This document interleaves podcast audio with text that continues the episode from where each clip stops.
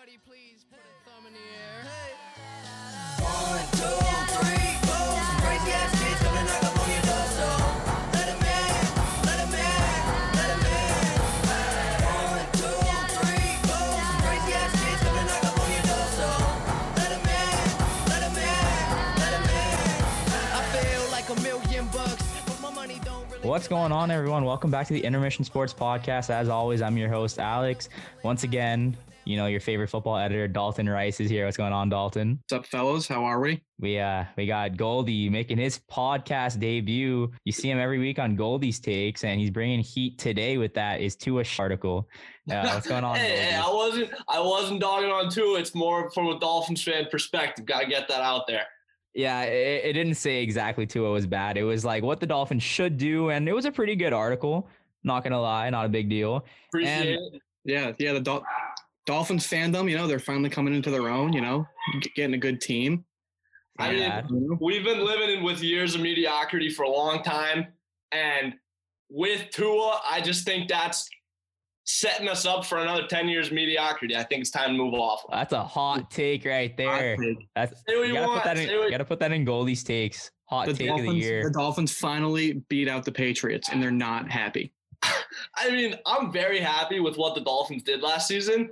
I'm just saying there's always room to improve. All right, all right. Let's uh let's chill here with the Dolphins slander for just for a bit. What's going on to our special guest? It's our buddy Justin Harshaw. You know, me, Goldie, and Dalton all somehow played hockey with him, and Justin's the reason why Dalton's at the intermission.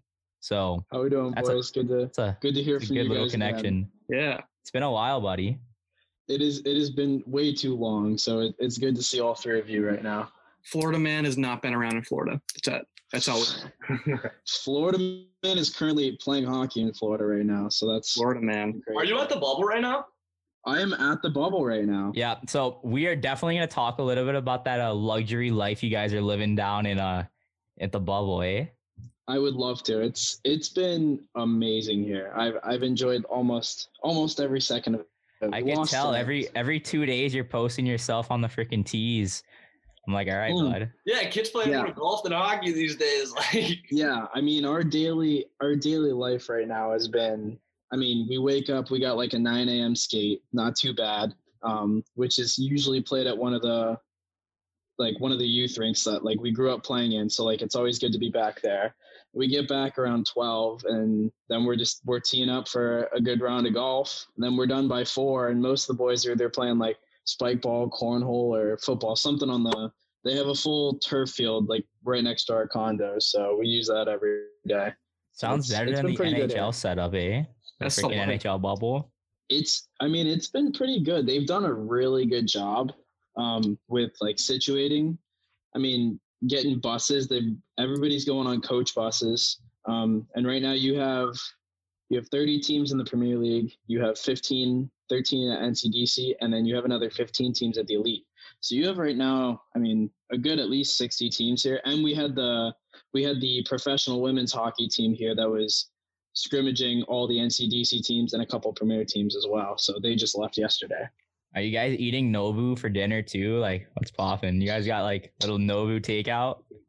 It's funny. I mean, I only order takeout every Friday, and I'll probably order takeout tomorrow because it's my birthday. But There we go. Mm, Happy oh, birthday to Big your Harshy. Birthday. Big Yeah, birthday boy. 20, 20 years, it's it's insane. So Dude, we knew yeah. each other since we were like freaking eight, nine. Dude, Yeah, Harvey, you're like like, my first friend in the world of hockey. Like, and we went to elementary school together too. we went to elementary good. school, and then you you That's were on my first ever in-house team. So like, Yes, I, I just Cowboys. set it up, you know. the Cowboys. Yes, The That's- Cowboys. We had the green jerseys. I'll never forget.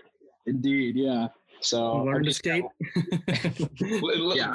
It was my learn to skate. It was my first team. Yeah. So, but yeah, it's been nice here. I mean, like, I wish I could describe the setup right now, but I mean, it's just like we've we're staying in a beautiful two bedroom condo, nice kitchen and everything. Um, which is honestly, it was this setup is bigger than my apartment that was in Maine. So I'm loving it right now, and it's nice because we're all in these like little clusters. So there's like 35, 40 clusters, and that houses like 40 people in each cluster because it's it's a big resort. So we have both of the Twin City teams, our NCDC team and our Premier team, all in one big cluster.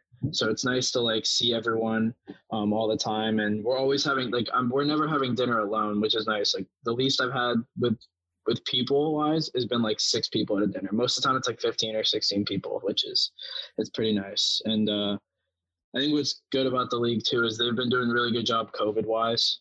Um, I mean, it's not really like a bubble; it's more of a hub city because there's still other people on the resort as well. I mean, we have right now like 95% of the resort. Um, yeah, something like that. And there's still other people in the resort. And I mean, it's not it's not really a bubble, but they've done a really good job. I mean, we get tested once every three to four days. Um, and we've had no po- no one's had any positive cases that we know of so far, which has been it's been pretty good. So The boys must be buzzing that they got to leave Maine when it's freaking cold as hell out there, right? yeah, a lot of the a lot of the leagues or a lot of the teams are they're pretty happy about it. Um, and we have a lot of guys that are from Maine on our team, so they are definitely culture shocked. Um, and they want to try. What's it's funny because they want to try to hit everything on the list. Like they're they're looking for these little ponds and they're trying to find like gators. Like they're, they're just trying to find like the stereotypical. They Uh, want the full Florida They're experience. trying to they be the want the Florida full fl- man. They're trying they to wrestle full- gators. I mean, they've Yeah. heard they've heard so many great things about Florida man that they're just like, I, I need to experience it for myself. You guys need to steal a gator and just like you know how like some teams like player of the game gets like a hard hat or like a belt or something. Just like give the boys a gator, like Yeah. an That's what- actual gator. Player of the game gets the Gatorhead. we're thinking of printing out on a plaque that says Florida Man with like a blank mugshot. And then like if you win it, you put your mugshot on there. So How many Florida guys are on the team? Are you the only one? I'm the only one. All right, so, So- we got to put your face on the plaque. That's what we got to do. That that's what that's what should happen definitely. So it, it feels good to because every, every time we go to a game, um, like we played in Brandon this morning, and everybody's like asking me the ins and outs of the rinks or what's like what's the rink like, things like that. Um, so it feels good. Plus, uh, it's been it's been nice because my dad's been able to watch almost every single game. Um, we've had five games, and he's been to four of them, and I've had points in all of them. So. Um, Not a big deal. no, yeah, not a. big I'm, deal. I'm, uh, yeah, honestly, I'm I'm playing great right now. I don't mean to toot my own horn, but it's it was a slow start at the beginning of the year, but ever since I got to Florida, I've been playing really well. So Harshaw got back to Florida. Heard the heard the girls and the Lightning Scouts were there, so he started lighting the lamp. Hey, he's Home- playing, his, he's playing in his home state. Like he's got his mojo back. Gotta love that. Hometown hero. I, I've definitely a lot of confidence. Definitely, definitely a lot of confidence. Uh, I mean, there's no fans. Like it's literally my dad in the stands. So like, it's it's it's been it's been pretty cool. That's pretty cool though. You're skating around, you look in the crowd, and you see a you you see a familiar face. You Like see big, you see Oh, Big. John out there. You're freaking, you're freaking wheeling down the side, and you see John up there. Like there we just go. like just like we were playing in squirts, look in the crowd, see your dad. Absolutely love. Yeah. well, our dads were at and- JP's when we were playing squirts, Yeah, drinking yeah, at the bar. true. But Very true. So Yeah, what you're saying is that that you get more fans at NMH JV games than you did now. A hundred percent. A hundred percent. Hundred percent. Yeah. So it's it's I think uh I think Shane Cloggerty's dad, uh Keith, is gonna make a he's gonna make yeah, he's gonna come to one of the games. He's been texting me about trying to come, so I think Keith will be a special guest there as well. Speaking about Shane, I'm supposed to play basketball with the kid later today. Yeah. That's Small You go to. UCF?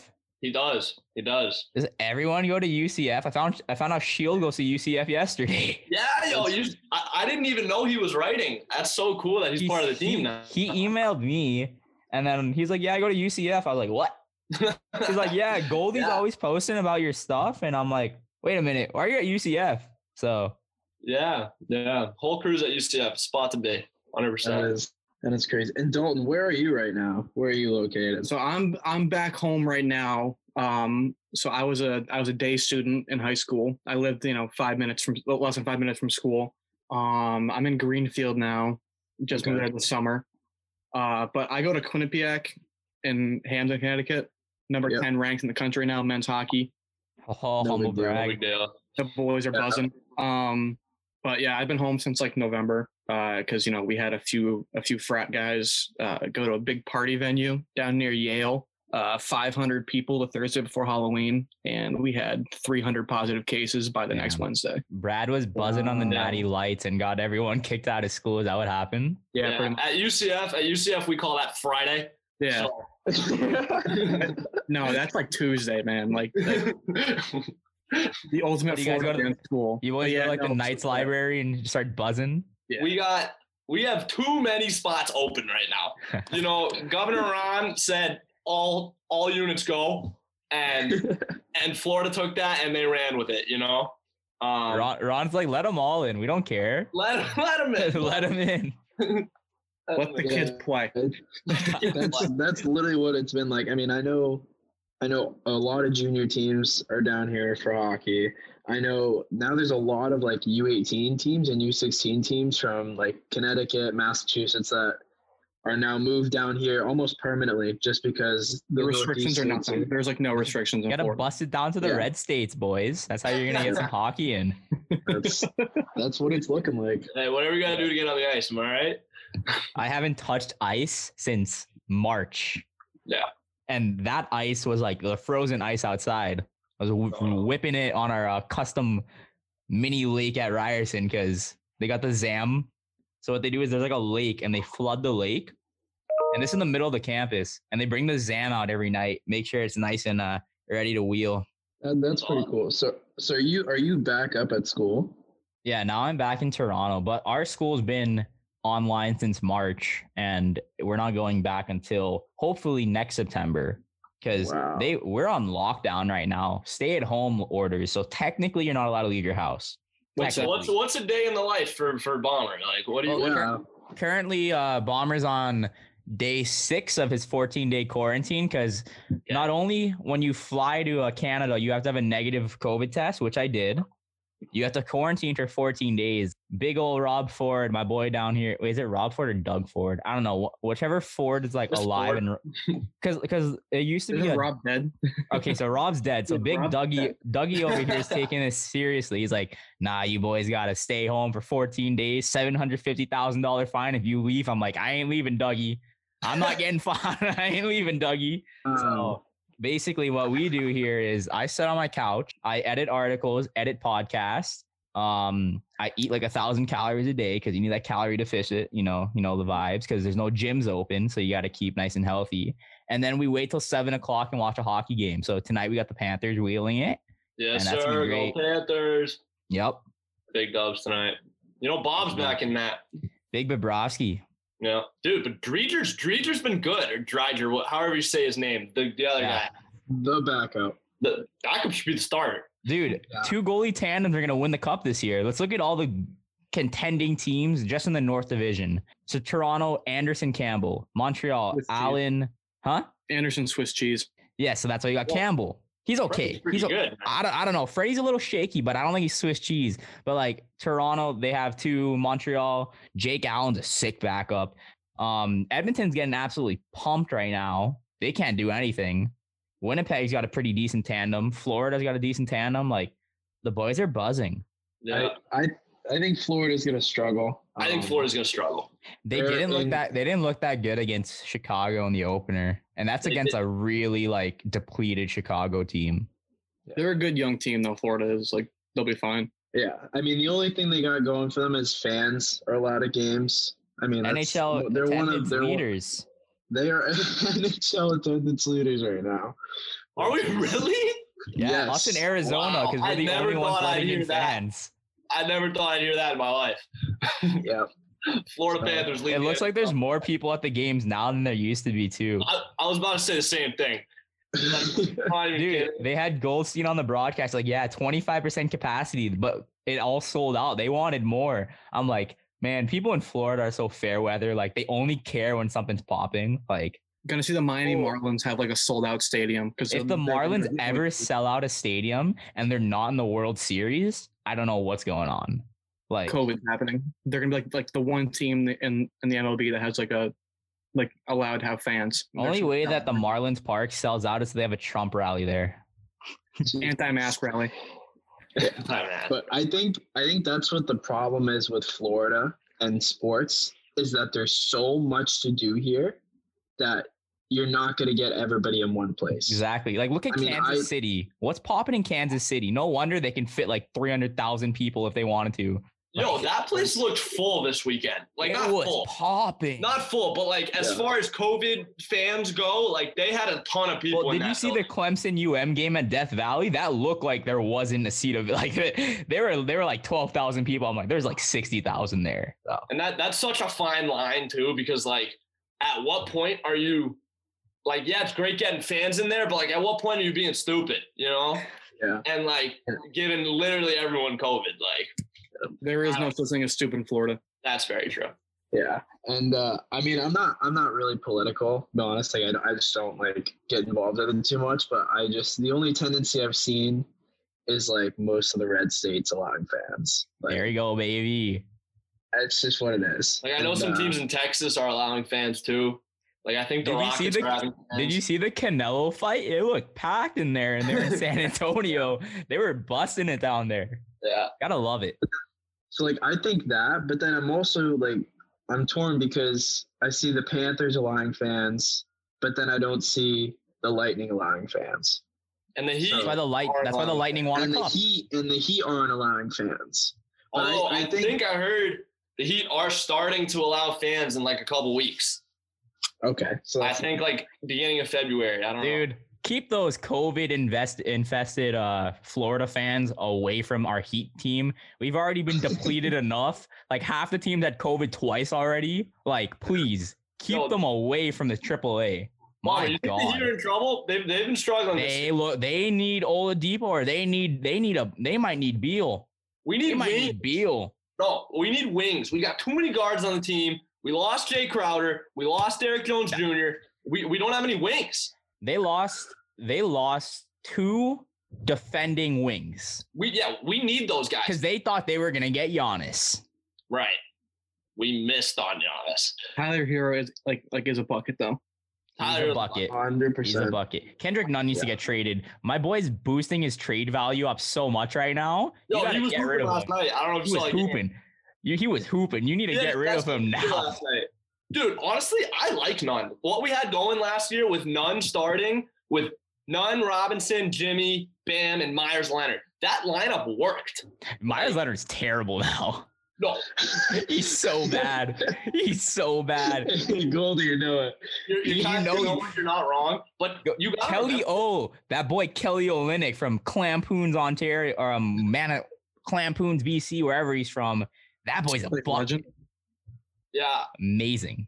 when I was when I was younger and I had the long hair, people would sometimes mistake me for Kelly Olynyk's little brother. Not Goldies look like a different athlete in every state of his life. He looked like Kelly Olynyk. He looked like Trevor Lawrence for a bit, but now he cut the flow. So I did. I cut the flow, and honestly, I kind of regret it. You know, um, I think I'm growing it back out.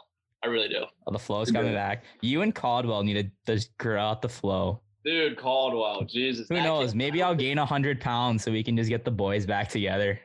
I don't think Duncan will ever grow his hair out again. I've talked to him about it, and he's like, "Yeah, I miss it, but like the short hair is just uh, so much better." The looking." chick magnet, buddy's It- absolutely the- wheeling. I was about to say you, You you got no see idea, the bro. Duncan, Yeah. Duncan does his thing up here. Let's hope Tim's not listening to this podcast.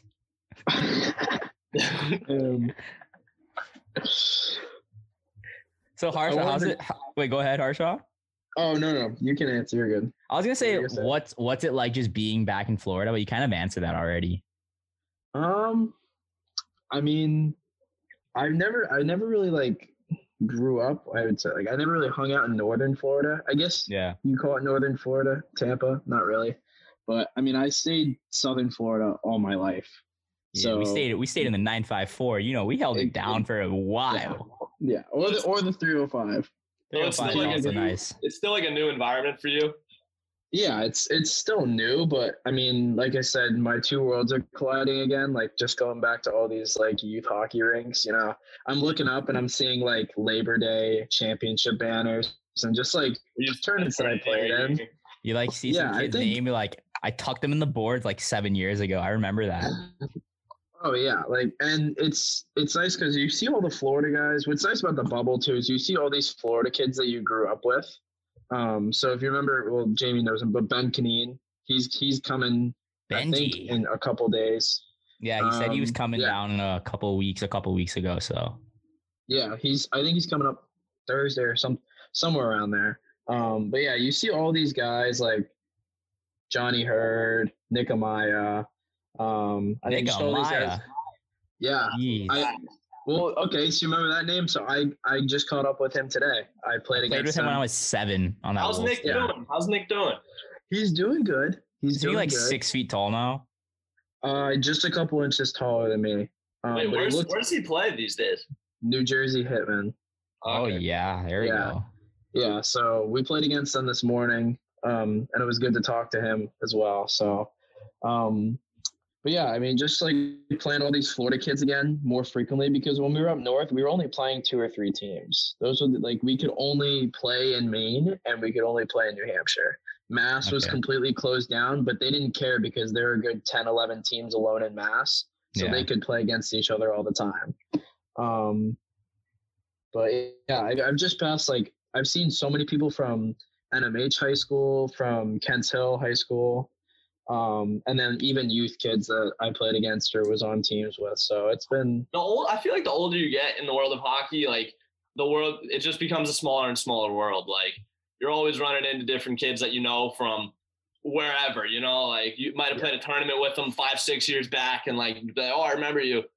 I don't know what just happened. I got timed out. No, You're you're good. You're good. Can you guys still see me? Yeah, we heard you too. You're good. you're good. I'm lost right now. I can't. You're on, you're on a roll, buddy. I was, but now I can't see you boys. Goldie's heater of the week sounded nice. Oh, You can't see us, eh? I can't see you. Well, while Goldie finishes uh, fixes his technical di- difficulties, let's talk a little bit about Dalton and Harshaw playing high school hockey together at the bar and what was going on there, boys.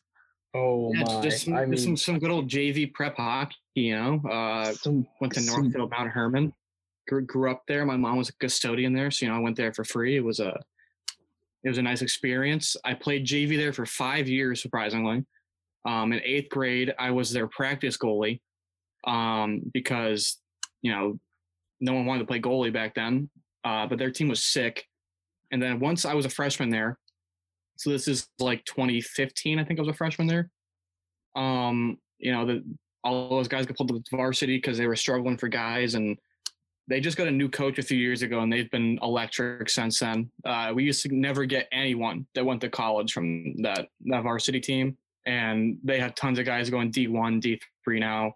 Uh, yeah i mean the, the guys in my grade were like the first ones that were really going d1 uh, eric green he's a, he's a backup goalie for umass lowell now. You got um, Valcat, Kyle Valcat, yep. Right? yeah, you got tons of guys playing. They, they got some of them playing juniors now too in the states, but um, yeah, they, they've been pumping out guys that were just super talented, and they got them now playing playing D one, playing some playing some juniors. But you know, there always was us Nah. JV guys, us us JV guys. You know, uh, right next door in the trailer locker rooms. Uh, you know, kind of doing our own thing. We had the same kind of travel schedule. Practiced at night every night, five days a week. We had a five o'clock to like six thirty practice every night. Yeah. So, you know, you, you miss dinner every night because the dining hall would not open before five o'clock. We had that same thing at Tilton, man. Yeah, It's terrible. yeah. Our our practice was like five twenty. It started, and you know you got to get ready. So there's no chance to go get food. No, Um, yeah, you get back to the dining hall and they like throw you some slop and they're like, "Yeah, you eat in five minutes. You gotta be out of here." You get some bagels and rice and, and some, some like rice cakes for dinner, Yeah. pretty much. That's it. Yeah. Did you guys But, you know. sage dining over there? Um, no, but I had Sage dining at Kent's Hill. That sage dining is terrible. It's like service, food, I think we call it. I forget what it was. It- it- Yeah, I, the NMH food was really good. I mean, besides Okay. rushing up to practice with five minutes left and it's all completely cold, their food was very good. yeah. I shouldn't mean- be like I shouldn't be knocking on sage that much because like it wasn't that bad, but like I think they purposely made it kind of not good. Hear me out, because there was another spot on campus called Rusty's Den, and like you had to pay, but like it was fire, you know. So well, like that was the, that's I think that's just a prep school like that's just a prep school thing. yeah, Like I don't know if it's I mean at least at NMH you had the I forget. It was the it was the Den, I think, The something like that. bookstore, something like that. It The was. book the bookstore, yeah. So they had and it was the same thing at Kents Hill. They just it was great food, but obviously you're paying like six, seven bucks for a sandwich. Yeah. And I don't know if they purposely made the food worse at the dining hall. I don't know. But, But like Goldie that is a- conspiracy hat comes on. That is a think so. conspiracy.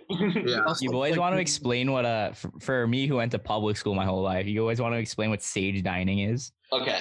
So Sage Dining is just like the the like company that like cooks the food.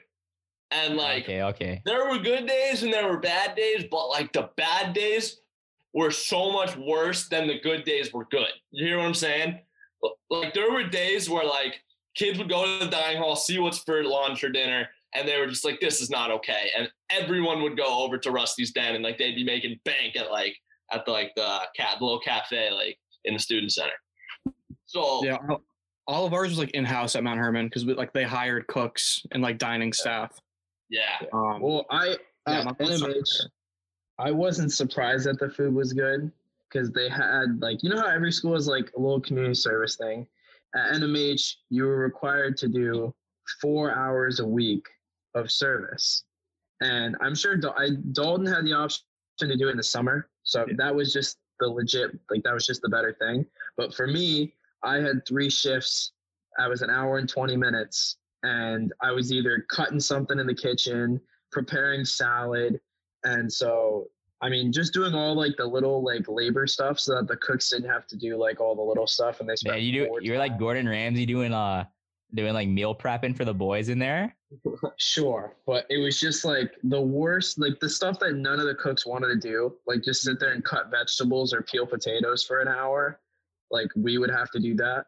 Yeah, yeah, I did the I did the dining hall one that was like the like doing dishes and like cleaning Yeah. tables. Yeah, So those people That have their good. nasty ass bowls and plates to put on the conveyor belt, and you have to sit there like taking everything off and drying it off. And but also like it was a it might have been like a you know like a fancy prep school, but we were in a small town. Like that's because where I'm from, it's a big farming community.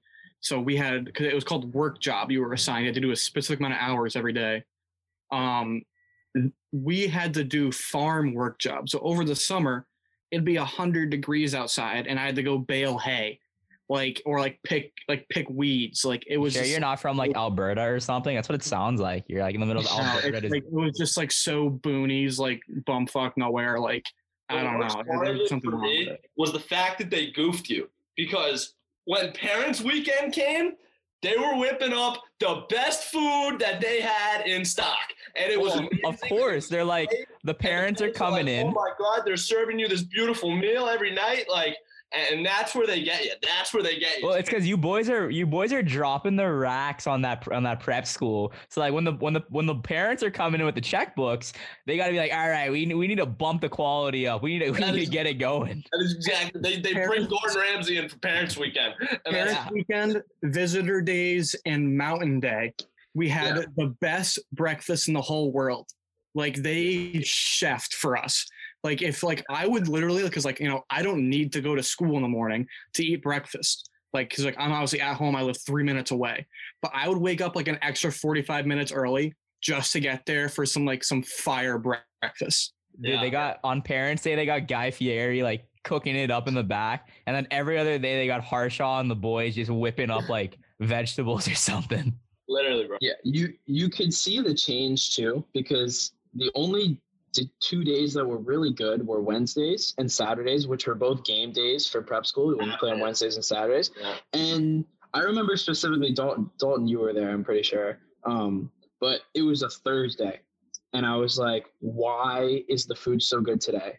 And all of a sudden, you see um, a UNC commit Andrew Platek come out from this. Uh, get, it was like a back dining room. It was a private dining room, and all of a sudden you see head coach of UNC Roy Williams walk out of the dining Yep. room. there it is there The is head right coach of a top ten program in the country. Yeah, that And was the like- year after they won the national championship.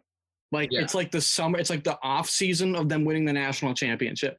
Because I remember I was like up at the drink stations. Like we have like this fridge of like little like half gallons of milk and like the Gatorade dispenser, like the iced teas, coffee, and everything like that.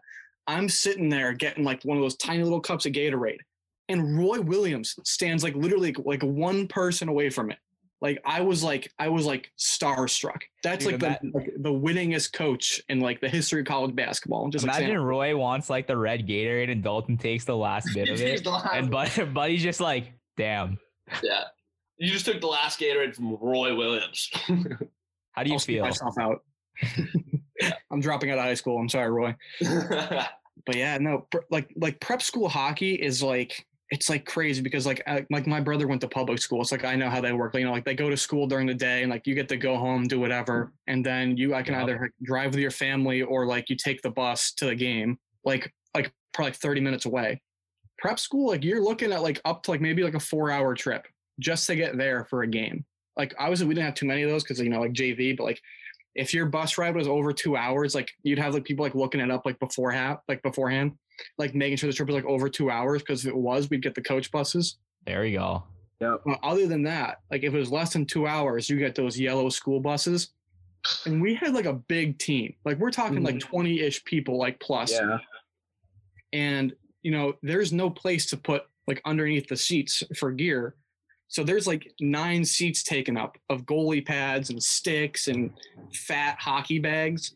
So like the one privilege I think of like playing JV my whole entire four years of high school was the fact that as a senior, I got to sit in the back and I never had to sit next to anyone. There if you you were a freshman, you were doubling up behind Coach Cater. Uh, you know, you know, and it was your job to get the bags on the bus. You had to make sure that we got the snacks. That was like the one nice part about JV. You know, no matter how bad you were at hockey, you were a top dog if you were senior. Yeah, that. that's that was the biggest change for me from NMH to Kents Hill was the bus rides. For us, if we wanted to play, we weren't a good varsity team. Like we were, we were taught. I mean, out of like seventy teams, we were like in the forties and fifties every year. Um, and we're in Maine, so like the closest team we had was forty-five minutes. And if we wanted to go play like a good team, like Tilton, we'd have to go three hours. And there's other schools that were just like they're four or five hours away and we're like hey like we played you last year at your place. Can you come here? And they were like no we don't really need to play you. So we had all these trips like we played um we played oh, i'm blanking out with the school name right now but it was in connecticut. Oh brunswick school. We played brunswick school and it was an eight hour bus ride and it was it was brutal. It was all in one day. We got up at 4.30 we got to the rink at like 12 we played them. We tied them somehow. And then we drove back. And it was just like the worst thing ever. So our average bus rides were like four to five hours just to play like, teams and Just mass. roadieing it to Tampa every week. It like. it was it was brutal. And for me like I, honestly that was like it was mentally it wasn't that bad. Like if, if you told me i'm going like you're going through three different states you're like oh okay that's not terrible for four hours but if you told me yeah i gotta go from like fort lauderdale to tampa for a game i would be like that's absurd With- Yeah, but that, that's like basically like the equivalent of what you were doing. Like, yeah. Like some of the schedules they had us doing back when we played in Florida were just stupid. It's like, yeah, you boys got like a freaking 8 a.m. game on a Thursday in like Tampa. I'm like, what am I gonna do? Like That's- whenever we like- play those tournaments, they had like they would always schedule like the South Florida team, Like, all right, boys, you guys. First of all, there's no, there's still school on Friday. They're like, yeah, we're gonna schedule you at like 9:30 on a Thursday. So I'm like, what's Yeah. even the point of this? no, and then they would always put it at like 9 30, 10 in like Fort Myers. So, like, you had that argument do we go up the night before? Do Yeah. we wake up early the day of? Like, and like, I don't like you guys, like Harshaw and Bomber, you guys know MG. Like, he's on the cheaper side. We were getting up at 6 a.m. We were driving. Like, That was literally like my 100%. family. I, re- I I remember. Yeah, go ahead, Dalton. so like we had like so we practice for like this is like my my travel team so i played there from like probably like like like learn to skate up until my freshman year of high school i played there like tuesday thursday like 6.30 was practice to 7.45 was practice. And then um what was it? It was saturday sunday were games. You play the same team on saturday and sunday but you'd split home and away. So we'd have a game in troy new york which was like a three hour drive, maybe even more. Like, you know, as a little kid, three hour drive is like a day's worth. We'd have to drive there and then come back home and then to play them at home the next day. Like, that's just like how the league worked. It was so stupid. But I remember there was one time where we were, we played in Westfield, which is like you know, where like Westfield State University is. Um, it's hard like a 45, 50 minute drive, and we had like a like an 8 a.m. game there in the middle of a snowstorm. So you know, I'm the only goalie on the team, and you know we're getting like behind snowplows and everything. Like it was so bad. Like they would just throw you at 8 a.m. games an hour away as like a as like a 10 year old kid. And then you know he had the option to stay in a hotel the night before. Like parents never took it up. You know, you're you're waking up at 4 a.m. We're leaving at five. Games at eight. Got to get there. Brutal. All right, so we're back. Harshaw just showed us a lovely picture of Jamie Goldman's old dorm at Tilton, where he has about 374 dining cups stacked up against his wall. Goldie, can you let us in on why you have all these dining cups? Allow me to explain. So for a while at Tilton, every day I would, when I would leave every meal, whether it was lunch, dinner, I didn't go to breakfast very often, but at breakfast, I would take a paper cup filled with like lemonade or fruit punch or water whatever. I was thirsty, and then all of a sudden, one day, they they the, the paper cups were gone, and I wasn't about to stop my tradition of taking a drink every time I left the dining hall. So I started taking the plastic cups and, and I started stacking them up in my room. And then other kids, other kids around the dorm started doing the same thing. And every time they'd be done with their cup, they'd come in my room and they'd put it to the stack. Next thing you know, next thing you know, the stack's this high, this high from the ground. And one day, a dorm parent comes in the room and there's a bunch of kids in my room. We're hanging out, whatever. And the dorm parent goes, Jamie, what am I about to go absolutely berserk on you for? And I go, probably the cops. and and he goes, Yes, the cups. You return them tomorrow morning, breakfast. I was like, okay. The next day, I go into the dining hall with a stack of cups like this big, bro, in my hands, and I return it to the dining hall. It was the funniest thing ever.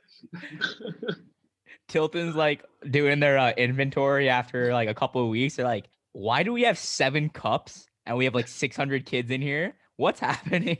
Yeah, yo, cut. They probably just started to like exponentially see their cups decline, and they were like, "Yo, what's going on here?" Whichever JV hockey player was washing the dishes was so happy. They're like, yeah, man, there's like four cups today. I'm so happy.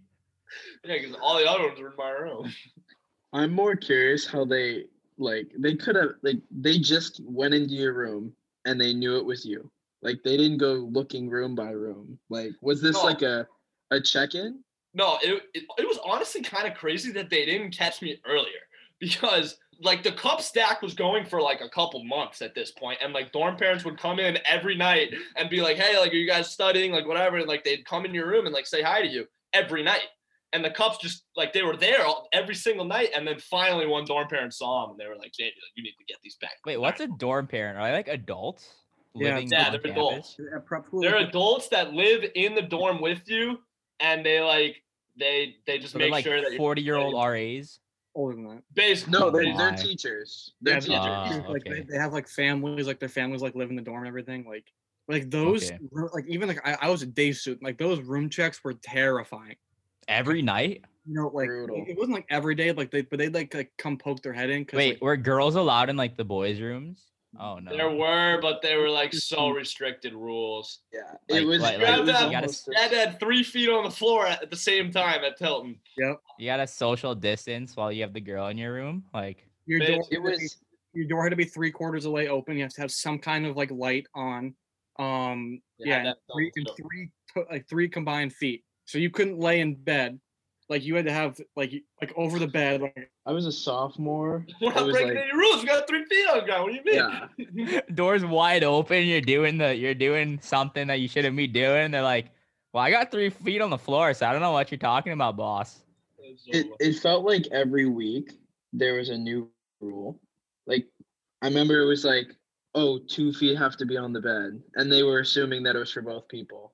So then then we're like, okay, it was three feet. Then they were like, just have a light on.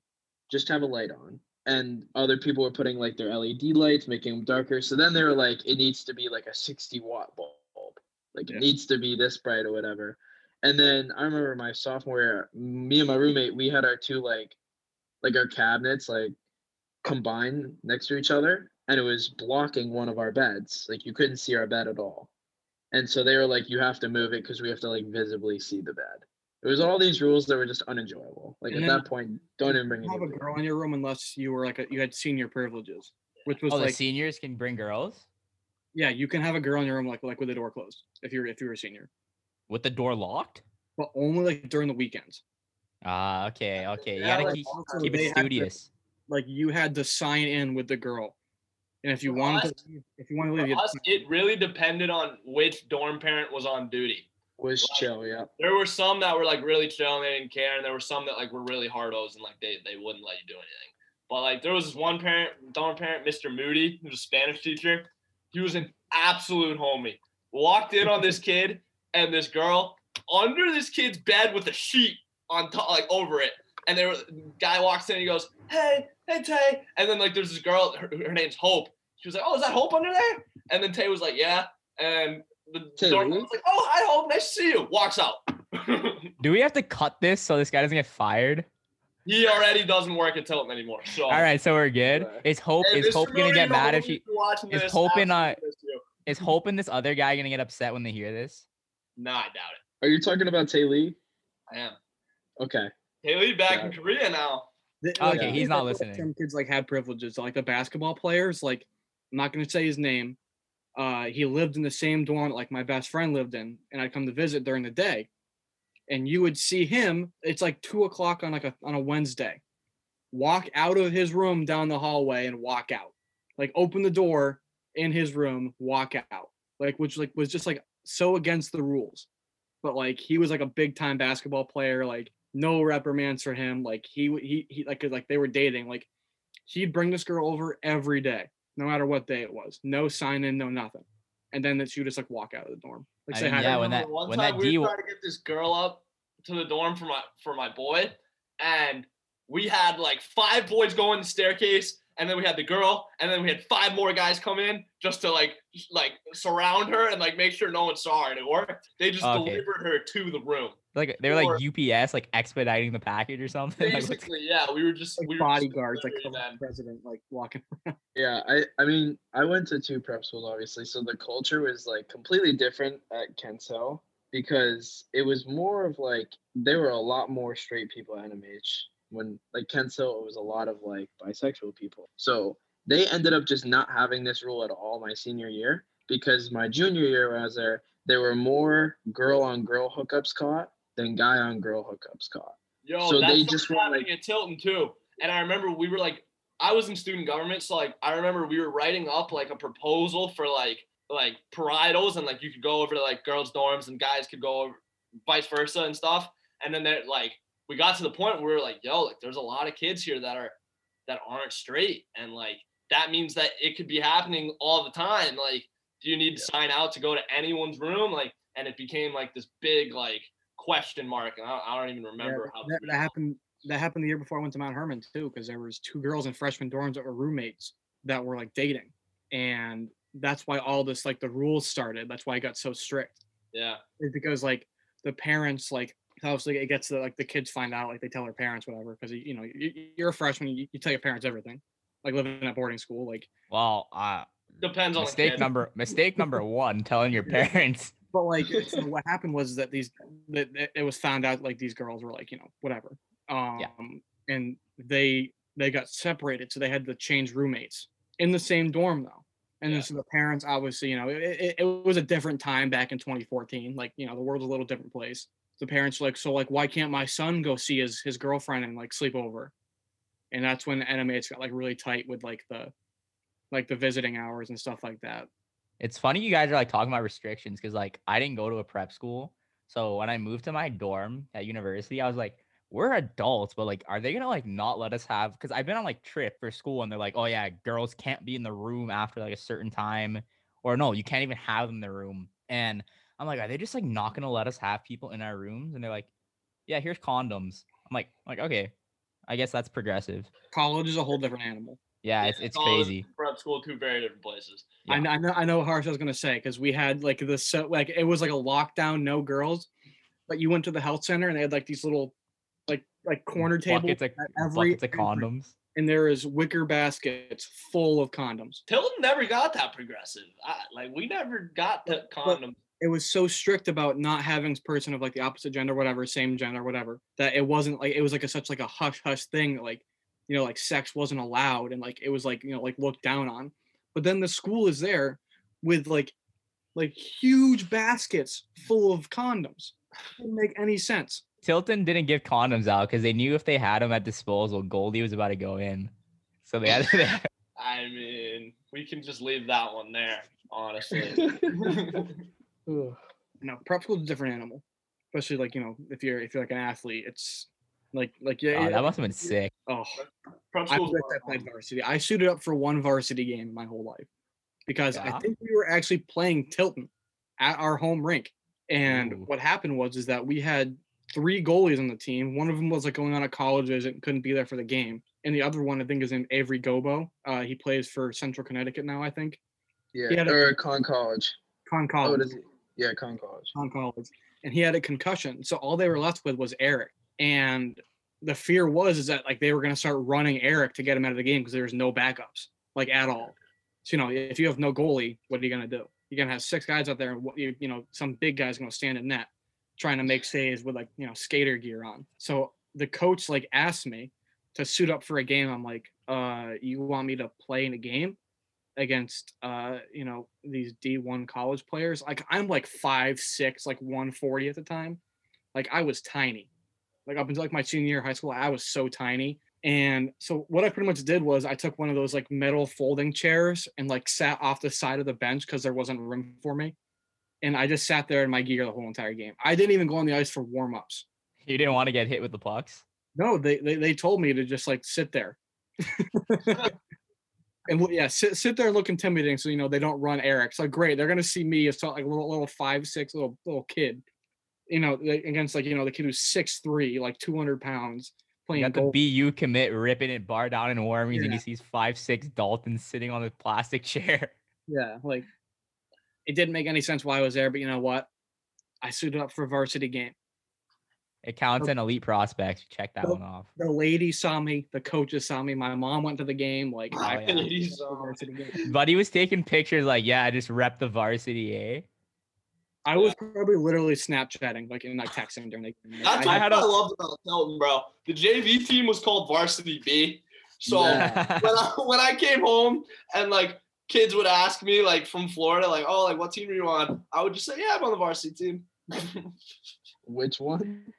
We don't know. It doesn't- they don't even know. always say- Like me, I Doesn't Shattuck's have like nine teams or something stupid? yeah, that's. I mean, shout Yo, out Shattuck's. Their Tilton's varsity B team can hang with any JV team or any varsity B team in the country, and you I, guys can mop mop Shattuck's.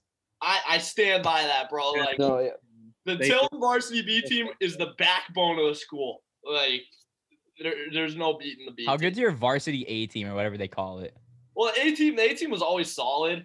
What was it? My junior year, they won small school, New, like New England Prep small school, and um, that was probably their best year. And it was awesome because like around the league, like people were like looking down on Tilton, and they were like, they, they don't have anything, like they're, they're not that good. And then we went in, we beat KUA. I forget who else we played, but like we won a couple big time games. We won small school, and it was just, it was awesome. It was awesome. it's like crazy how like like varsity hockey nowadays is like like prep schools at least like it's like so much smaller now because in the US development program has just like taken over. Yeah. If you look at a like NHL draft summary, most of the guys in the first round, second round, whatever, are all US development team players. Yeah, the the prep school hockey has has kind of fallen off a little bit, and it's not prep school's fault. It's just tier one and like U.S. development, like you were saying, like it's completely taken over. Yeah. Like- Like, like you what they- see, EHL, everything like that. Like everyone's going to play for like these junior teams that are just like What Yeah. what they do here is so obviously most of the good kids in Ontario go to the OHL. So before you go to the OHL, you play GTHL, and they have the GTHL. I don't know if it's the GTHL Cup, but they do this thing where like I know Shane Wright, who's gonna be probably the first pick in the NHL draft. Go ahead. it's the it's like the Memorial Cup, but it's like for oh, it's like the OHL Cup. I think something like that. They do they do something like that, right? No, this is yeah. I don't know what it is, but they have GTHL teams come play, and they went to our barn, Ryerson's. So Ryerson's barn is you know what the Conn Smythe Trophy looks like, right? So on the Conn Smythe Trophy is the Maple Leaf Gardens, which we own now. That's really the MAC, Ryerson University. You know, we held it down. They had the Don Mills Flyers play. Shane Wright was on that team. That team was stacked. They filled Ryerson's barn. There's like 7,000, 10,000 seats in there, something stupid. Like, there's a lot of seats, and they filled it up. Like, it was crazy. But like, they take hockey like insane here. Like, I went to this rink, and they had like GTHL sponsors everywhere. I'm like, these kids are 12. Like, hold up. AAA 12 year olds getting recruited. I'm like, It's insane. It's insane, like the level of talent these days. Like with the training and like the like all like the ice available for these young kids, they're just coming in better and better and better every single year. look at Florida. How many ice rinks have they built since we left? Like, it's ridiculous. Yeah. Yeah. I mean, it's it's insane. It's insane the growth of the sport. It's it's honestly pretty cool. it's it's nice to see the growth, like especially like um, you they're building the new rink in Boca for the Panthers, so that's like gonna That be place gonna be another three sheet practice, another Wow. three sheet practice facility. But the one thing that still struggles is that it's developing, but it's still keeping the same theme of if you want to play somewhere good, leave at 16. Yeah. Yeah. Well, I talked to is- Seamus. I talked to Seamus Casey, and I did a story Yeah. with him. And what he told me is like, yeah, at 13, I went to Compuware because it's like I need to go play better competition. And the only reason he came back to Florida is because Michigan put this rule in where you couldn't play up, and this kid's too gross to be playing U15 AAA. So he Yeah. came down. They made that stacked alliance team with like him and Brindley and a bunch of other like sick D1 prospects. Yeah. That kid's insane. He, he's gonna be the next Quinn Hughes. 100%. I think he's the best 04 in the country, the best like defenseman wise. He's He's, really good. Like if you watch his tape, first of all, both both were born in Florida. Both are Michigan. Were Michigan commits. Quinn Hughes obviously played for Michigan. Both played from the national development team, and they both. I think they might wear the same. No, they don't wear the same number, but they're both like the same exact player. And I asked him about it. I'm like, you play exactly like Quinn Hughes, and a lot of people compare you to him. What do you think? And like, Buddy's media trained, so he just smirked it off. But he knew. and like like college hockey is crazy now too because I mean again like those U.S. development teams like those run all year for all however many years you need to be there. Like there's there's levels for you to play like U15, U18, U21. Like there's everything and like college hockey even like you know like hockey east everything like that is suffering because of that because these kids like get schooling it's like very minimal schooling while they're at the development teams and they get to just play hockey whenever they want so They, they go to like a public high school, like yeah. Like we have um this year at Quinnipiac, we got Ty Smilanic, who's from Colorado. He's a uh, development team player. Um, you know, he, he missed most of the season last year with two injuries, but he came here this year. They I think they've played like seven or eight games this year, and he just hit ten goals yesterday as a freshman. And he was drafted in the third round by the Panthers. Uh, like he and like it's like crazy to see him because like he's so talented, and he's only a freshman in college but he's been playing for the U.S. development team since he was like probably 14, 15 years old. Like Like, That's he's been on that national stage for years now. Like Yeah. you know, yeah. he's he's been playing against guys who are in the NHL right now, or like in like in the AHL, or playing like some What's- development program. What's interesting about the national development team is so what they do is you have those camps when you're like 14, 15, and like you know like you know like the hot the hot shot kids they like they go to the camp they post like the they're like wearing USA purple jerseys they're like hashtag purple team like you know who I'm talking about. They're- none of them make it, but then you got like the real like like Randy Hernandez made it. I remember he was like the hot shit in Florida because like Florida kid makes the U16 uh, national development team. Yeah, I remember. played I remember 16 and that happened, 17s. like, It was the talk of the town in South Florida. Yeah, unfortunately he didn't get drafted, but now he's playing D1 again. So like, there's a chance. Like, yep. Yeah, But like it, you can see it now. Like you don't see many people like when they get drafted, like they're not announced as like from the University of Michigan, like like it's like from the U.S. development team. So we have a It's few guys fir- in our team that like are first rounders are like, if they're American and they're not playing in Canada, it's like U.S. national team, U.S. national team. Because like, you, you the way the age the ages work, it's like so that's why Matthews went to Zurich because Matthews like, well, I'm not gonna play in college. Like, I'm too good to play in college. I'm gonna go play Yeah. Switzerland because he tore up the national team. and go play with grown men. Like Yeah. Europe, like But I think that that helps their draft stock because the big the big question is can they play with the big guys? And I think that's why a lot of people think that Jack Hughes is a, a quote unquote bust right now, just because he was playing with under like just playing with like U eighteen U U nineteen guys.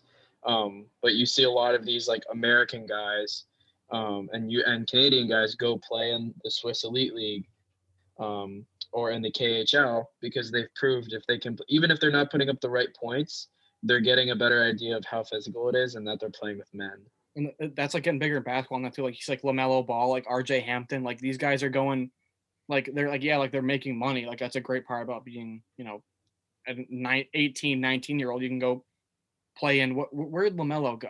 He was He went in to uh, Australia. Australia. They both they both went to Australia. Australia. In uh, Lamelo played somewhere else like crazy. played in Lithuania. Lithuania. That's. But that was before, like when Li- when Lamelo went to Lithuania, it was kind of like this is a really long shot of him making the NBA now. And then they took the they took the smart decision to go to Australia, and he played in one of the better international leagues, and he dominated for a good portion. That's why, like, look at Lamelo now; like he in like, looks sick. Yo, Lamelo's the real deal. He, he- Yeah. I think he's the real deal. He's been putting up triple doubles at th- that young of an age in the NBA. Like, I And he doesn't start, yeah. and He's he's still like- doing that. who starts for them? Rozier. I don't know, Devonte Graham maybe. Devontae Graham. They have um Miles Bridges off the bench as well. Bismack Biyombo, Gordon Hayward, PJ Washington. Like Oh, it's okay. You That's know, the perfect place for him to go though, because like he can really he looks like he's enjoying it and he can like Charlotte's been kind of just like a dead team. Like even when they had Kemba, no one really cared. There's no hype. That's why Kemba left.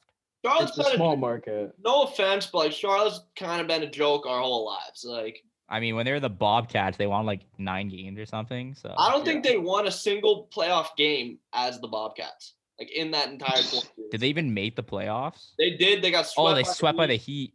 Heat. That's right. Remember, it was like 2011. Josh McRoberts versus LeBron James and Dwyane Wade. Like Yeah.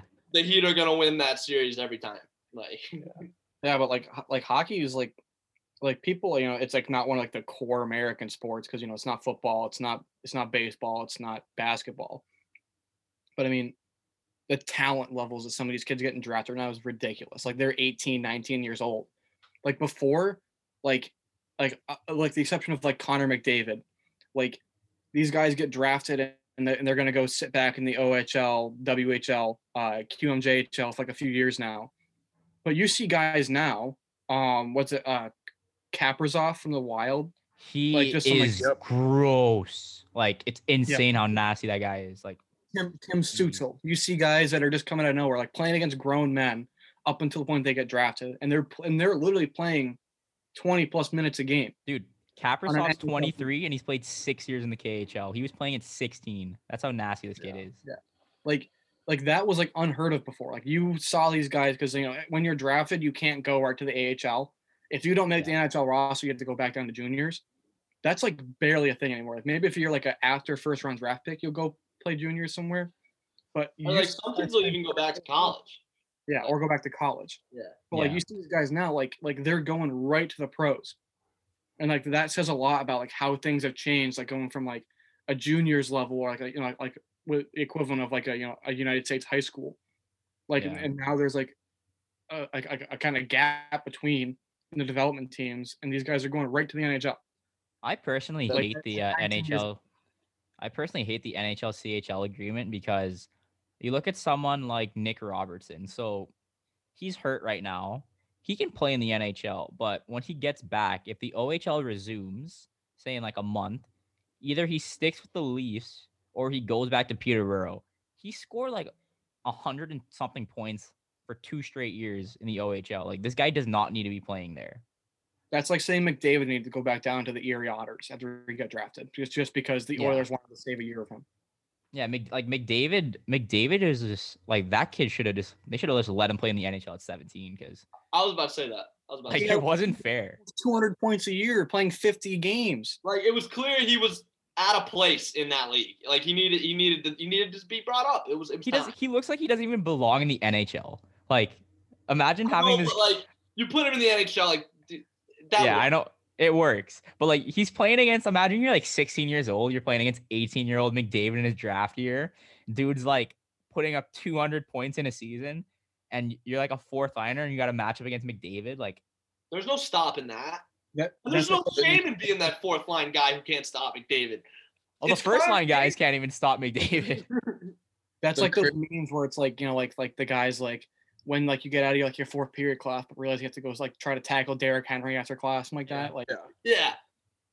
The, the craziest thing about this is the level of competition has gotten so much better as the year go years go on that like he's not gonna even he's not gonna break like Wayne Gretzky's records. No one will That's- ever. No one will ever. That that era and it honestly like soon should be put away and have a new sort of record because there's It's- it's no very- physical that it's it's gonna be very t- it's very tough to kind of dictate like Ovechkin's clearly in my opinion the best pure goal scorer because Yep. he's been he's Of our he- generation, at least. Spence our Gretzky, gener- pure goal scorer.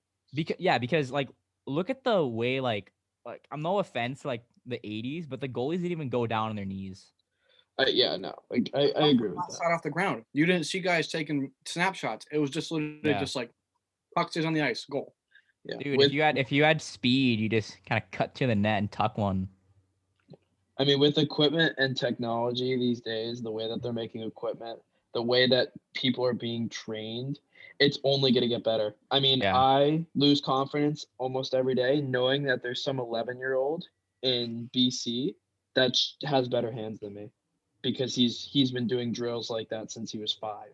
Oh yeah, we used when to like we used to just like skate before practice. These kids are doing like like jumping over sticks and like putting the puck between their legs like when they're six years old or something stupid That, like that. That's what's like hard for me now because I'm I'm I'm 21 now, and you know most guys in NFL probably get to the NFL around 21, 22 years old.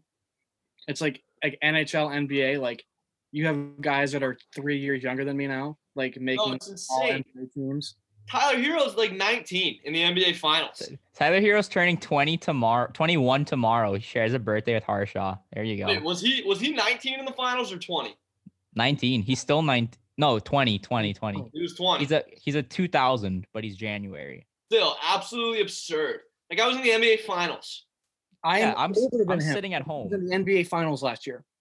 Yeah, that- LeBron like it's just absurd. It's just LeBron absurd. Like He's on the going cover- around and like lit, like being with kids your age, and then you're sitting, watching, idolizing this guy, and he's literally younger than you. Like we were we were like complaining about the World Juniors. I'm like, I'm older than every single kid on Team Canada. I can't say anything. No. Like LeBron James on the cover of Sports Illustrated when I was like in math class. Like that, like that's like our age. Like Yeah. No, back to Le- like you were talking about LeBron. LeBron has been on the national stage, national like spotlight since he was 16 years old. It just absolutely blows my mind. Like he was on the cover of Sports Illustrated. He was the most watched high school basketball game ever was LeBron versus Melo in like 2002. It's, it's I wasn't even shaving, and he's on the color of sport. He's on the cover of Sports Illustrated. Like, Exactly. it's it's yeah. insanity. It's absurd. It's absurd, like the young age. And honestly, more like I think LeBron's the GOAT. So like we can get into that another day if you guys want. But um it's just incredible that he's never been in trouble. He's never said anything bad with the media. He, he's never he's he's he's such a like perfect specimen. I, I don't even know what to say about LeBron. And Go ahead. Oh, the the craziest part about that is like it wasn't like he was raised in a super well neighborhood. Like he was a very poor kid in Akron. And the craziest like him and Jimmy Butler are very similar. Jimmy Butler was like raised very poor. he was And- and- almost like 15 years old, and he's Yeah. in the now, dropping dropping 40 point triple doubles against the Lakers in the finals. No, it's That's absurd. Like I heard a story about LeBron. Like his his mom was like a like like she would always be out, and like there would be nights where LeBron wouldn't know if like his mom was gonna come home the, like the next day or like the next week or whatever. And then all of a sudden he becomes the greatest basketball player in the world. That's, that's like the weirdest thing. That was like you think like some of the guys who didn't go to college, like you think like what was it? Like Kevin Garnett didn't go to college. Uh, Kobe didn't go to college. I don't think. Dwight Howard didn't go to college. LeBron. like these guys are like the most like some of like not, they're not like the most because obviously like you know Jordan's uh, he went to UNC. Some of like the legends of the NBA didn't need the bridge to the pros that college basketball is that it is now. Exactly. If you don't if you don't go to college or like you don't play like some kind of like semi-pro basketball, like you don't get drafted. If you didn't Yeah. play for University of Virginia, North Carolina, like Kentucky, something like that, you aren't getting drafted anymore. I and think these the high school basketball, and now they're like the best players in the history of basketball. I think the one league where you have to have at least two years of college is the uh, football, the NFL. Because Yeah. 'cause it's- years of experience. It's not even experience. It's like, besides the experience, like just the look at the bodies of some of these guys in the NFL. I was gonna say. Physical Imagine- statures. You need those imagine- other couple of years. Dude, imagine like kid that like leaves St. Thomas Aquinas at 18 years old has to go and block Derrick Henry. It's not gonna happen. That's not happening. They need they need the two years at Alabama hitting the weight room every single day, watching film every single day with Nick Yeah. Saban teaching you. Like they need that. They You need have to play at least three years of college football. So you have to complete at least your junior year in order to get drafted in the NFL. Yeah. It's Yep. crazy. Look, look at guys like like DK Metcalf. Like Yeah. you cannot tell me. Like look at me. I am a junior in college right now. When Derrick Henry got drafted, he was the same age as me. Like the thing with that, that guy from Baylor, because you know, y- uh, Shane Oakman, Yeah. he's had some crazy stuff going on with his life outside of football because he obviously didn't get drafted or anything because of Yeah. accusations that happened when he was at college. But remember like those memes that went viral for like a month It's on Twitter and Instagram? heads or just- tails, we want the ball. Yeah. Yep. okay, Shane. Like that guy was an animal Yeah. and he was playing college football. Like he couldn't play in the pros. That guy was like 6'5, like 280 probably.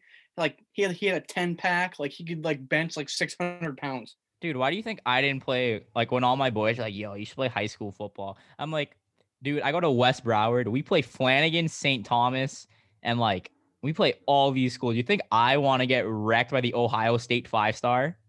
That's didn't happening. You got- you got That's not guy. happening. Y- No. You Yeah. can you can go get the other kid who wants all the all the girls to look at him because he got the football jersey on, even though he doesn't put on the pads.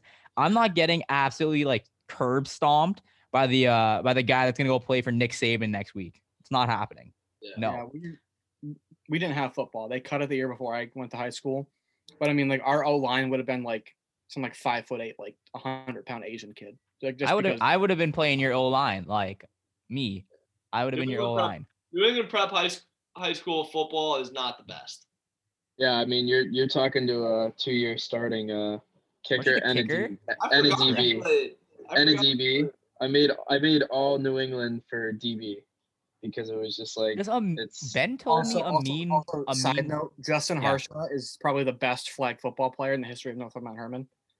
oh I do Dude, I remember that. we used to go to tournaments and Harshaw would be just juking people in the field. We played because it was like you had to have like a The sports GoPro credit, strap. It was like it was like our off season. I think it was like the fall. We played flag football. Yep. Shout out Cam Crocker, assistant coach at Stanford University basketball. Yeah. He he came in as like a temp teacher and brought flag football to all of us.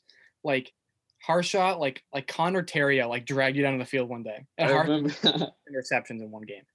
yeah. So I I actually I had this conversation with my parents because um I had I think it was 10 10 D3 offers to go play football. Oh yeah. um, with two being in Maine. I think I had four or five in Mass and a couple in New Hampshire. But that was also what I wanted to talk about too is how crazy it is for hockey wise to get into NCAA hockey. It's a lot easier for football just because there's hundreds and hundreds of schools. and I'm way not more saying it's easy. too.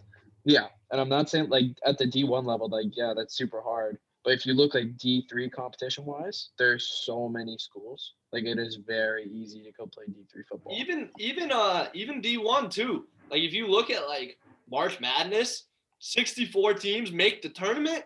I don't think there's 64 D1 hockey teams. in- There, yeah, there's 60, just just over 60. That's the difference in football is that they got that money in, in college football. Even D3 They got the bag man money. Yeah. Well, that's why more teams don't want to invest into hockey because it takes to start it up. It's really hard. Like most of these teams you see are like club teams, like Penn State a couple years ago. You see Arizona State very recently that already had a team, but to just like start up a D1 hockey program, it takes a lot of money. There's not a lot. like, There's like, not a lot of money in the game. field. Like, Yeah. like you can just like have a turf soccer field, and you can put a football team on a turf soccer field. You can put a soccer team on. Yeah, it's very easy. Build a rink. Yeah, very, very hard. And it's even scarier because they're talking about putting that you can get paid for certain states. You can get paid while being in college hockey.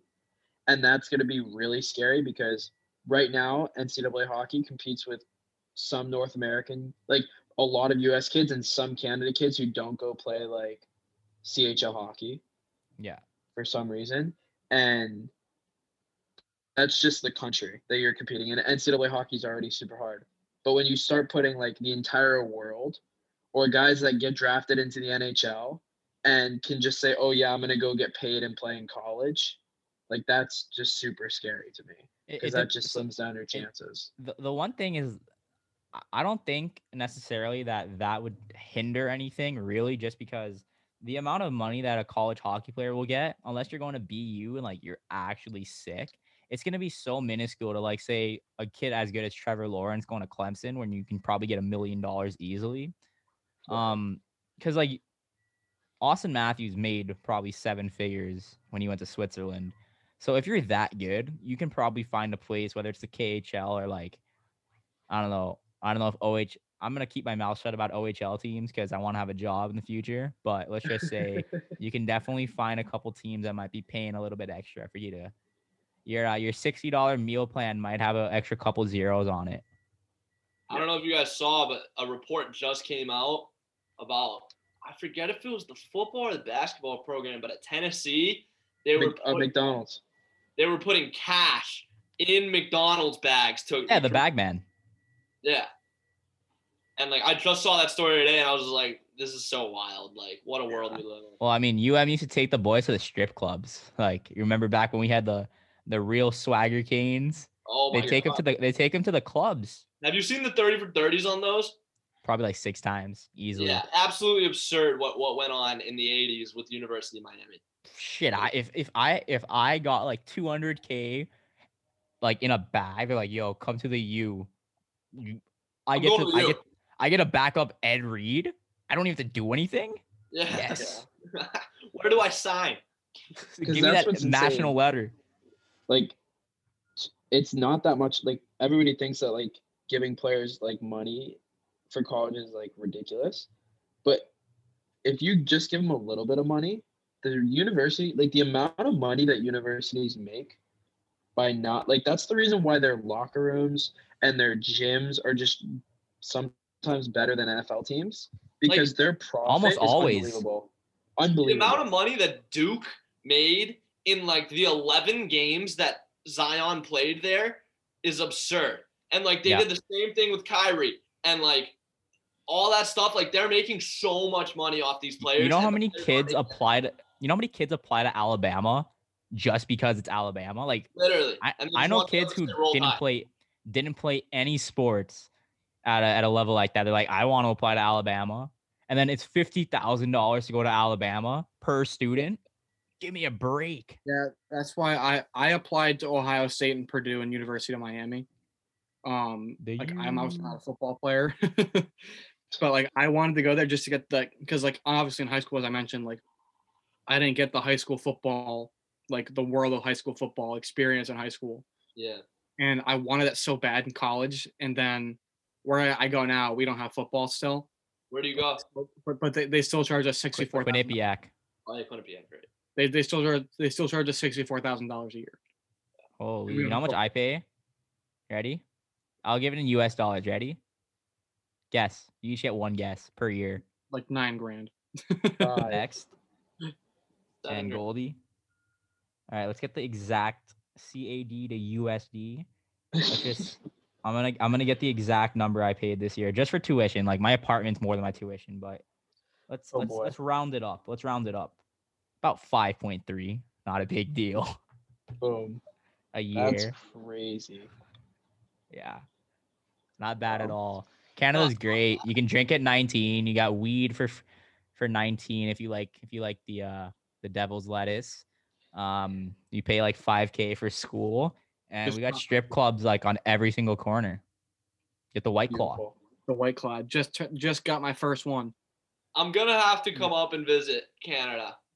You know, you you have to come. You, we just gotta like. You know, with Play 19 pond being the age, we could we could do some damage up there. Oh, buddy, if they open this place up, I know Dalton's gonna come eventually. Let's just say the boys are gonna have a nice little uh you ever seen the hangover? Yeah. Let's let's just say uh you gotta keep it under under the tabs, eh? Who knows? We might be waking up with a tiger in our room. Who knows? There might be there might be a tiger and we might not even be in Toronto. We might be in like Manitoba. we might, no, we might we be in wake up in Kansas City and you're just like, what? We're- heck? we wake we wake up next to like Patrick Mahomes. We're like, yo, how do we get here, bro? Oh my god. Yeah, I yo, swear I'm we're doing definitely- I'm definitely gonna have to take a trip up to Canada. Dude, they got this place near my school, five ninety five Canadian dollars. That's like three US bucks or something for like everything on the menu except the drinks. Probably like. And I know I know you guys got stronger beer up there too. Oh yeah, we we got the nice we got the nice beer here. We got it. We got this place called the Distillery District, where it's just all imported beers. It's sick. Have you heard that song called Stronger Beer? Yep, yep. I know exactly what. That's the outro song. Intro song's Mac Miller. Outro song Stronger Beer. Stronger Beer. That's what we're going with. That, in that song where he goes, he goes, for you to get pissed drunk, or no, for us to get pissed drunk, it takes six, but for you, it takes nine. Yeah, I think that's the funniest line, bro, in like all that's songs. that's the best song ever, man. yeah. And like, I'm not a Canada boy, like you know, I'm USA till I die, but like, respect, Yeah. respect on that note, 100. Percent I didn't vote for Trump, but you know, I love America. I'm not gonna get political. I'm, I'm not. That a Democrat, I'm not a Republican. I'm an American. Oh yeah. I'm, I'm right in the middle, so you can just see me right through the middle. Like look through the viewfinder, you'll see me with my uh my free healthcare if I break my leg. My free health. At the end of the day, Alex still is Florida man. I am Yo. Florida man.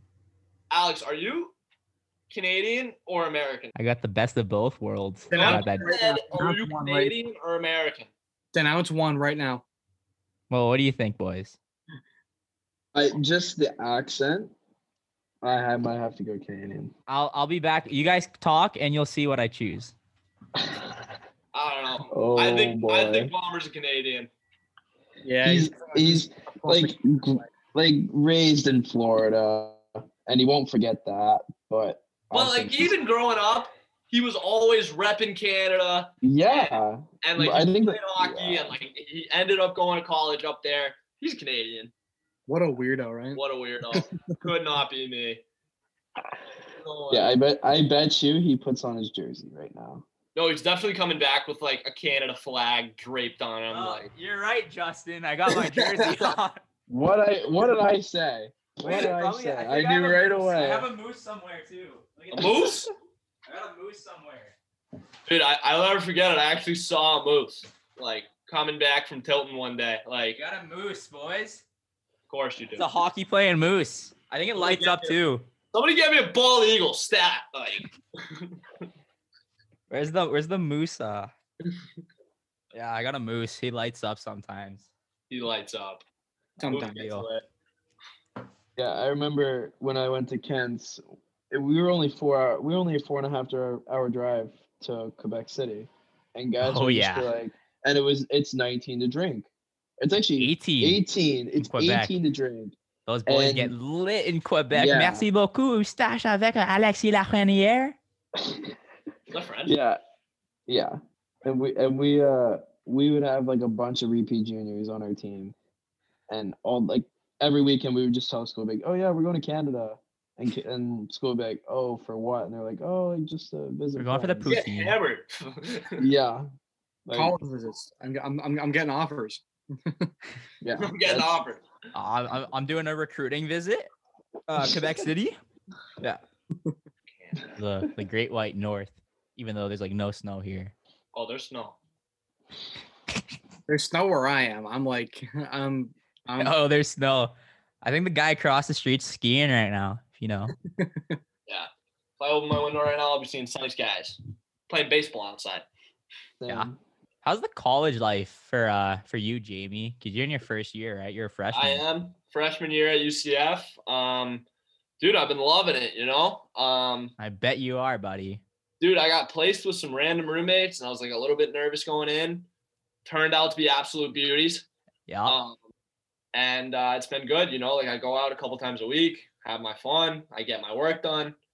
Um, all my classes are online right now, so you know that's not the best, but gives me more time. Gives me more time to write articles for the intermission sports. You know what I'm saying? Nice plug right there. Talking to crazy Always. Uncle Jeff, you know, get- he gets more time for some. For, Crazy No, Uncle no. Jeff will make you freaking money, man. This Dude. dude's all, nearly perfect. He missed How one game on his. that he started like 11 and 0. He went 11 and 0, and then he hit three of the four teams on his parlay. Like it was I was so insane. sad when his parlay didn't hit. Like, because like I, th- I really thought he was gonna go a whole season perfect. Dude, he could have, man. Yeah. I might bet the house on whoever he picks for the Super Bowl. I might like Jeff. Jeff knows I what might. I might have to. Jeff I'd like- knows. I'd like send the screenshot of, of Jeff's picks like in my like my my gambling buddies group chat every week. Yeah. And they, they'd like, no way Washington's beating the Steelers this week. I go, oh, the Saints aren't gonna cover against the Packers. Like Nope. Jeff knows. that Jeff, guy's been on my heater since week one. Jeff's Marty McFly from uh, Back to the Future. He's just like he has the game, the book with all like the World Series like winners, and he's like flying back for the Goldies picks. Dude, he knows. I don't know how. I don't know. I don't know what he does.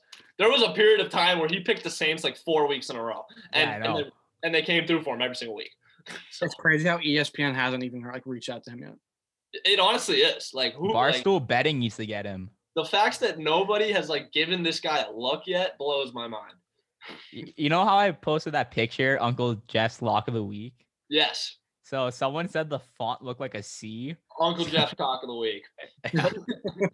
I saw that, and like if you look at it again, it kind of does it look like. kind of looked like a C. And, And then- it, did- it didn't help he was shirtless in the picture I was either. gonna say that you picked the shirtless picture. well, it was either that one or the one outside of the gentleman's club. So I'm like, well, I can't use that. Harshaw yeah. pulled up the picture. I was like, I was like, uh, they want the intermission wants like a picture of you like to go like with the articles, and he was like, all right, and he sent me like six pictures, and all of them. Or like, or he's just bare ass naked in one of them. Like, Is that MG's brother? It's MG's best friend of like 40 years. All right, so it counts. It counts. like they were running around Miami when they were like 12 years old, and like they're six. so years. were we. So were we. So were we. So were So we. were we. That's a Yeah, great story. My as well. dad dropped me and Justin. So like we were running late for the Heat game, and we were eight years old, and we were like, oh, like, we really want to see like the pregame introduction and like the Heat do the thing like with the fire and all that stuff, and we're like, there's no way we're making it in time if like we go park the car. So my dad's like, we're on Biscayne Boulevard in the middle of poppin' Miami Beach, and MG's like, go get out of the car, go like Yeah. and we get out in the middle of a busy ass street, Miami night game, and we run up to the stadium. We go catch the intro.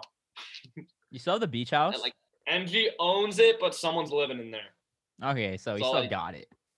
He's renting it out, but like it's still in the Goldman family name. It's, it's still There in you go. bag, Yeah. You remember when I got lost at Universal?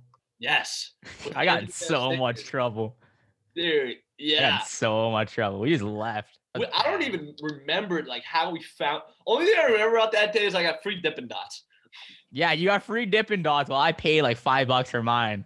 I got free Dippin' Dots by accident because like we were Because the lady talk- just kept talking to us. we were just talking to the lady about like whatever, and then like we walked away, and then like five minutes later, I realized I was like, I did not pay for these Dippin' Dots.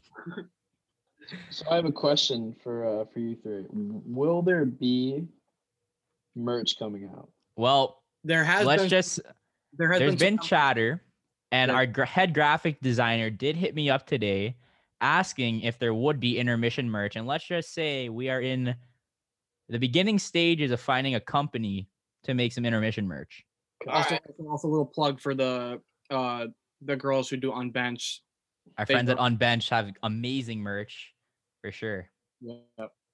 They they do a great job doing their thing over there, and they also write for us and do our podcast and stuff like that. So yeah, I'd rep it. I'd rolling. rep, the, I'd, I'd rep an intermission sports hoodie, hundred percent. We're- 100%. we're gonna we're, we're gonna make them and we're gonna have some fun ones let's just say there might be one that says i'm eating effing chicken wings and have a bills mafia logo on it or something Yeah. Graphic Is tees, on- you know, the the podcast we do every week is get get gets crazy sometimes, but the guys throw out some good good one liners in there and Oh yeah, it's just merch worthy. lock it in. So so who works with like you guys work with on bench? Is that what you guys were saying? what unbenched is is unbenched is Oh, on an all female um, journalism network kind of so uh, about four of their writers do stuff for us so like casey's their head writer she's great she she's the backbone of that and she's on our football podcast every week she's doing a lot of articles for us too then we have they have karina who's a basketball insider she does stuff for us and then i've had michaela on our podcast a few times so like we're we're kind of like we're different things, but like we work together. At least they work I for us. you. Um, so like you guys do that weekly podcast. Like, how long do they usually run for? Dude, it's long. bad. Too It's long. like two hours. It's been getting worse. It's like we had to cut the last one because it just got really bad. And And like, what if you guys just like cover like everything that kind of happened in the world of sports, or like we, We, like talk about football we just talk about football. for, whole two hours. is there a basketball podcast too? Not yet. We do ba- we do basketball episodes every once in a while, but let's just say we have that team meeting tonight and I'm pitching a couple different ideas out there. So if people want to run a basketball podcast, we're going to do it. I'd hop on the basketball pod, and honestly, I regret not hopping on the football pod.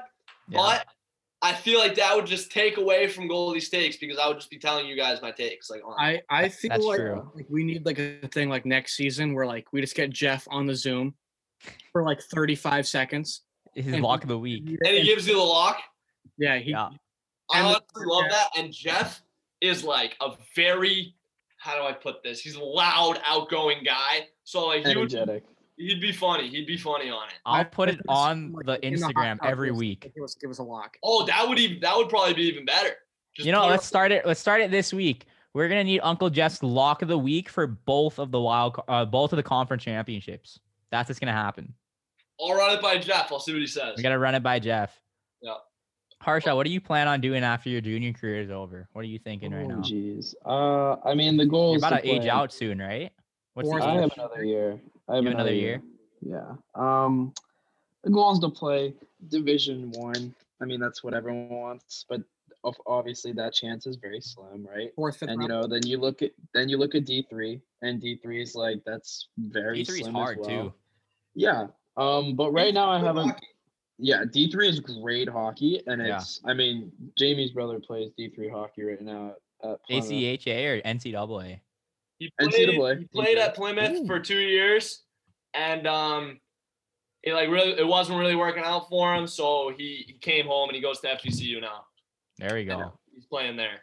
Yeah, so it's it's tough, but I I mean, for me, I'm at the point in my life where I I care about the level, but there's only so much pride that I take. Like, yeah, even if I make a D3 team, I don't want to ride the bench and just I just I want to play.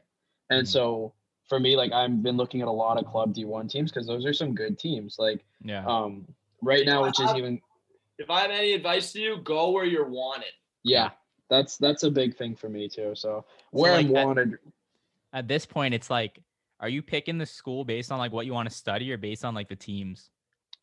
I'm picking a school right now. My top choice is Liberty University. Um, Okay. they're they're more Catholic Christian school. It's in Um, Jersey, right? very very Catholic Christian. school. Very yeah. Um, and no, they're in Virginia. Um, Okay. but not a lot of teams have like I want to go into sports management. You know, I that's that's to just what I want to do.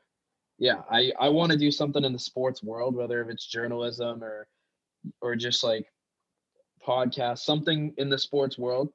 Um, and Liberty is a good club program that knows what they're doing. Um, they get a lot of people at games. So, so when I spoke to them, um, they said that depending on how many fans they have, besides the COVID year, I mean, their barn has 8,000 seats, 7,000 seats.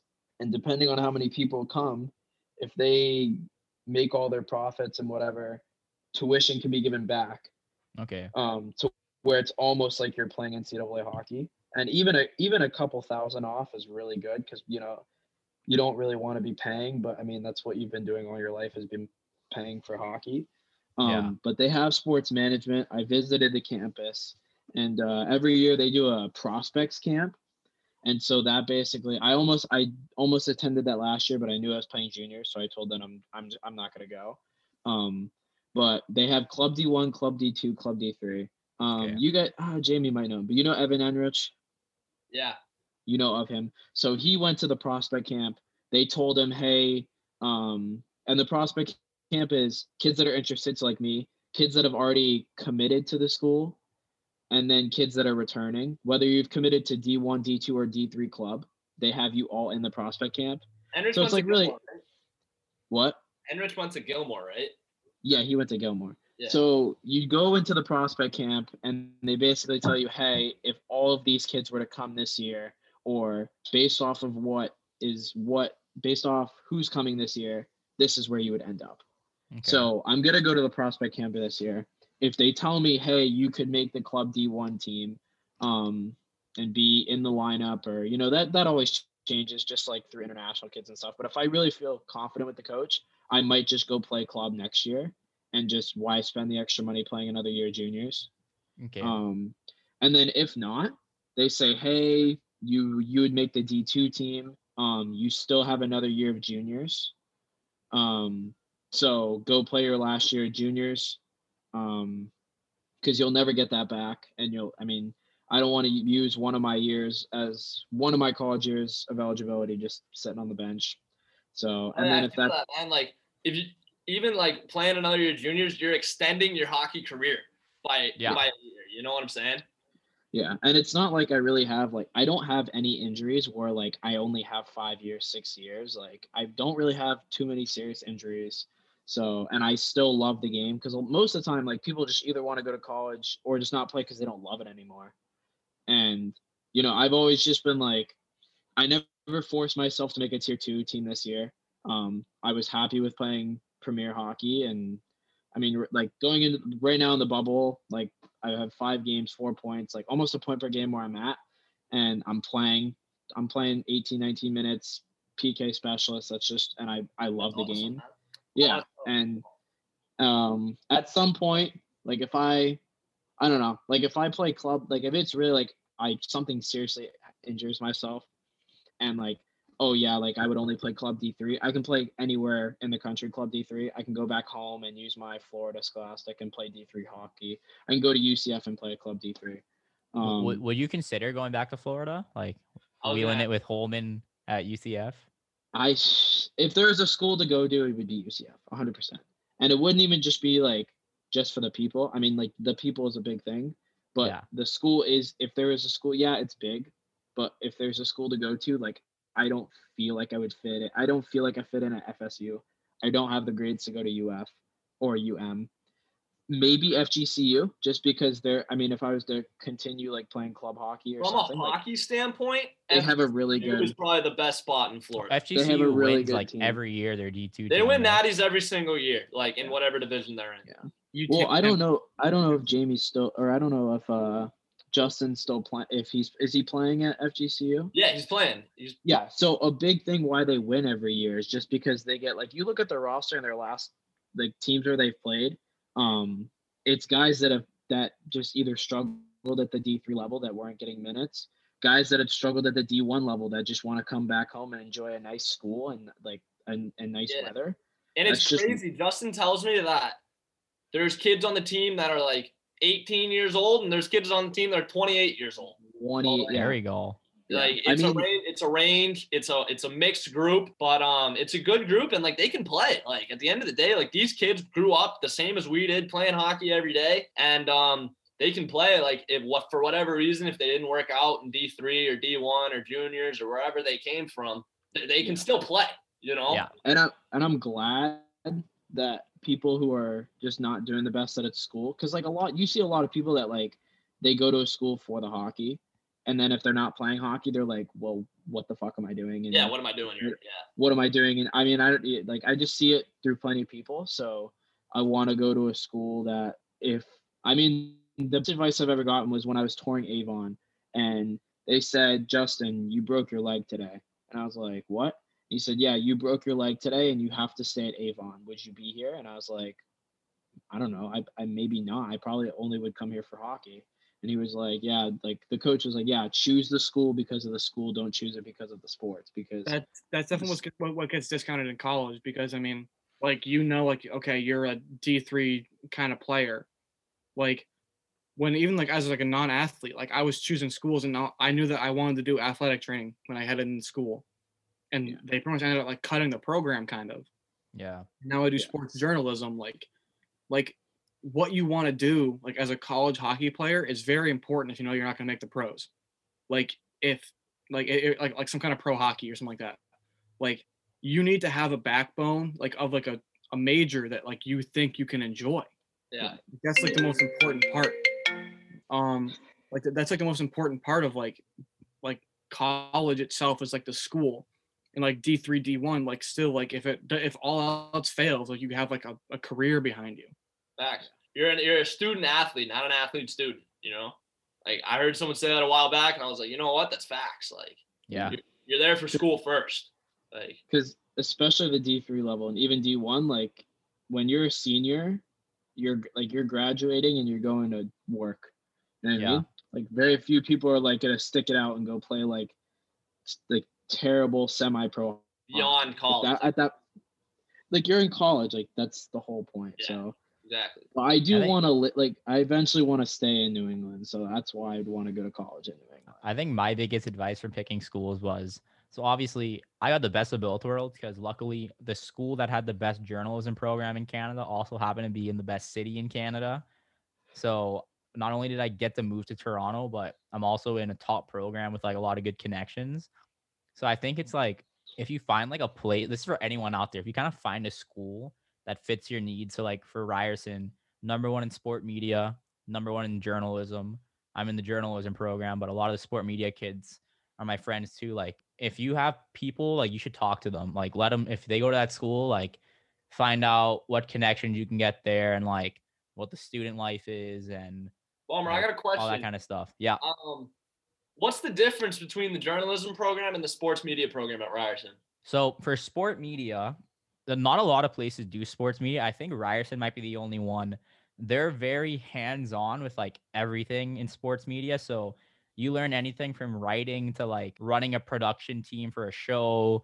Like they know how to use the cameras. They know how to um like they do audio, they do radio. For journalism, we're strictly like we're doing writing, video editing. We're also doing like podcasts and stuff like that, but they're more catered towards sports. Okay. We're more writing with like video editing and like that kind of stuff. Well, Like aren't you um like you personally wouldn't Yeah. like you be fit more for the sports media one or I, am I, I wrong? probably I probably would be. So here's what happened. I didn't even know Ryerson had sport media. And I got here and I found out I was like, oh, that's kind of interesting. But like the journalism programs really helped me in terms of just like being able to write because I know how to edit, I know how to do audio. The writing really helped me. And both programs, the alumni is insane. Like Ryerson has sport media, journalism, but they also have other stuff in RTA, which is what sport media is in. Like, do you know um Adnan? like, radio TV. radio TV. You know Adnan something? He used to work for ESPN and MLB Network. Adnan? Virk. Adnan Virk. So No, this guy. He used to work at ESPN. He was on all the shows. Okay, yeah, So- he looks familiar. So he went to Ryerson for like media production. So he didn't even go for sport media. And then he worked at ESPN for like 10 years. Like, you know, Bob McKenzie? No, but again, like I- I'm sure he's an uptime guy. Yeah, Big Bob McKenzie. Bob McKenzie's probably the biggest NHL insider. Went to Ryerson for journalism. Didn't even graduate because he got a job. But like that's why I chose Ryerson. Like all the bar down boys, like Jesse Pollock, DZ, Yeah. because they all went to Ryerson. So like that's the kind of stuff you have to look for in a school because those are the like because I went to Ryerson, I've met Pollock a couple times. I've talked to DZ. I've met Cabbie from So Cabbie like, Presents. I'm being honest, Yeah. you like I'm majoring in journalism at UCF right now, and I don't see the same like we don't have any of that alumni. We don't have like where did you meet all these kids and like how did you create the intermission? Like honestly, I'm asking like So I I was at a different me and another kid created another website last year because Like we just wanted to write pro sports, and eventually I left because of creative differences. And I was kind of in a bind. I'm like, I want to do podcasting, I want to do writing, I want to do video, as we do now at the intermission. We do all, we do everything. We do top Right. plays, all this stuff. Yeah. So I was kind of in a pickle. I'm like, I need to get people I trust right now. We had like six, seven people. The changing moment at the intermission is when Harshaw posted his Laf- my Lafreniere article, and we got Dalton. When we got Dalton, that's when I expanded outside of Canada. That's when I reached back to you after you reached out to me.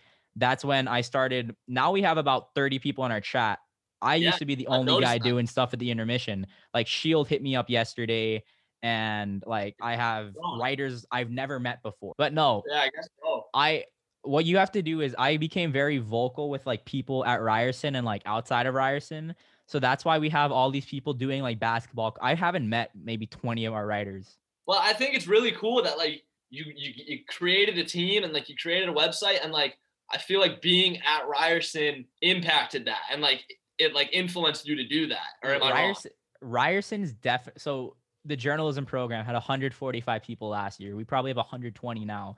It's a really hard program to get into, which means I know most of the people in the program. It's very tight knit. Like you go to labs, you're doing classes with them for like six hours a week. So you know all these people.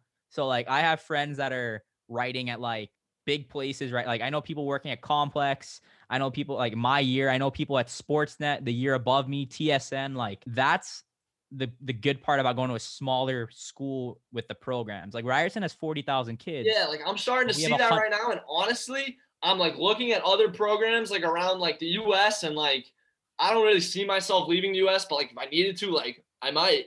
And Yeah, I'm thinking about transferring. I honestly am. you guys- have to you have to find a place that like you're not a number. That's what I'm- Everyone I feel like everyone- I'm a number at UCF and like they don't like I have Like, classes None of my 16 professors, people. if they saw me out, they would not know who I was. No Yeah. way. Which like that's no way to be, in my opinion. Like like when I went to Tilton, it was a small school and like everyone knew everyone, and I loved that aspect of it. And like I love that aspect of like the teachers knowing your name and like actually becoming like personal with you and like you knowing the kids on your campus. The, and the, the, the craziest thing interests. the craziest thing about Ryerson is in the journalism program, you can't call the professor their last name. You have to call them their first name. I love So, that. I'm I'm Alex if I was a professor. I'm just Alex. That's the kind of mentality they bring in there, and that's why I love it there. That's why I would never Oh. leave. I don't know. I'm I need to I need to like seriously think about what I'm doing the next couple years. Like, honestly, for anyone listen, this is not because like Ryerson's not paying for me paying me this, but like if you want to get into the sports industry, go to sport media or go to journalism because the connections you make, not just with like professionals, like, yeah, I've talked to TSN people, I've talked to Sportsnet people. Like, it's the people inside of, of your program. Cause like Josh Kim was on my podcast twice. He's interviewed Craig Button, um, the Sports Center host in, in Canada, Melissa. Like, I know people who talk to Jesse Pollock. We're getting everyone. So, like, I would find a place where you're not a number. I'm definitely gonna have to do that. Um, it's getting to be that time. I kind of got to get off soon. Yeah, we're gonna wrap no this up, problem. but um, yeah. thanks so much everyone for coming on this. We got to do it again. I really like the flow of this. Great Yeah. pod. I I want to get more. I want to be on the pod more. Like We're gonna we're gonna get you on the. We're gonna we're gonna talk about it in the meeting tonight. Even if you're not there, we're gonna get some stuff brewing. like I said, um, I'm in the bubble for another 25 days. This is Oh, literally yeah. what I do. I go, I practice, I play a little golf. I just, I there's a lot of free time I have, and then when I go back to Maine for some practices and playoffs, I have a seven to ten practice, and I do nothing all day because I can't work anymore. So if you guys need me to help in any way too, you know, just give me give me a holler. So Did we just did we just recruit Harsh out of the intermission? Is that what just happened? I have I have I think oh, that's I what- I think- recruited myself. I have. I think that's what's time. happening. Well, right, once buddy. again, another beautiful episode of the Intermission Sports Podcast. Make sure you follow everyone. I'll probably leave their links unless I'm lazy, which I'm probably lazy, so you're not going to get their links. But make sure you hop on next time when we got the NFL Football Podcast. It's been your host, Alex. We'll see you guys soon.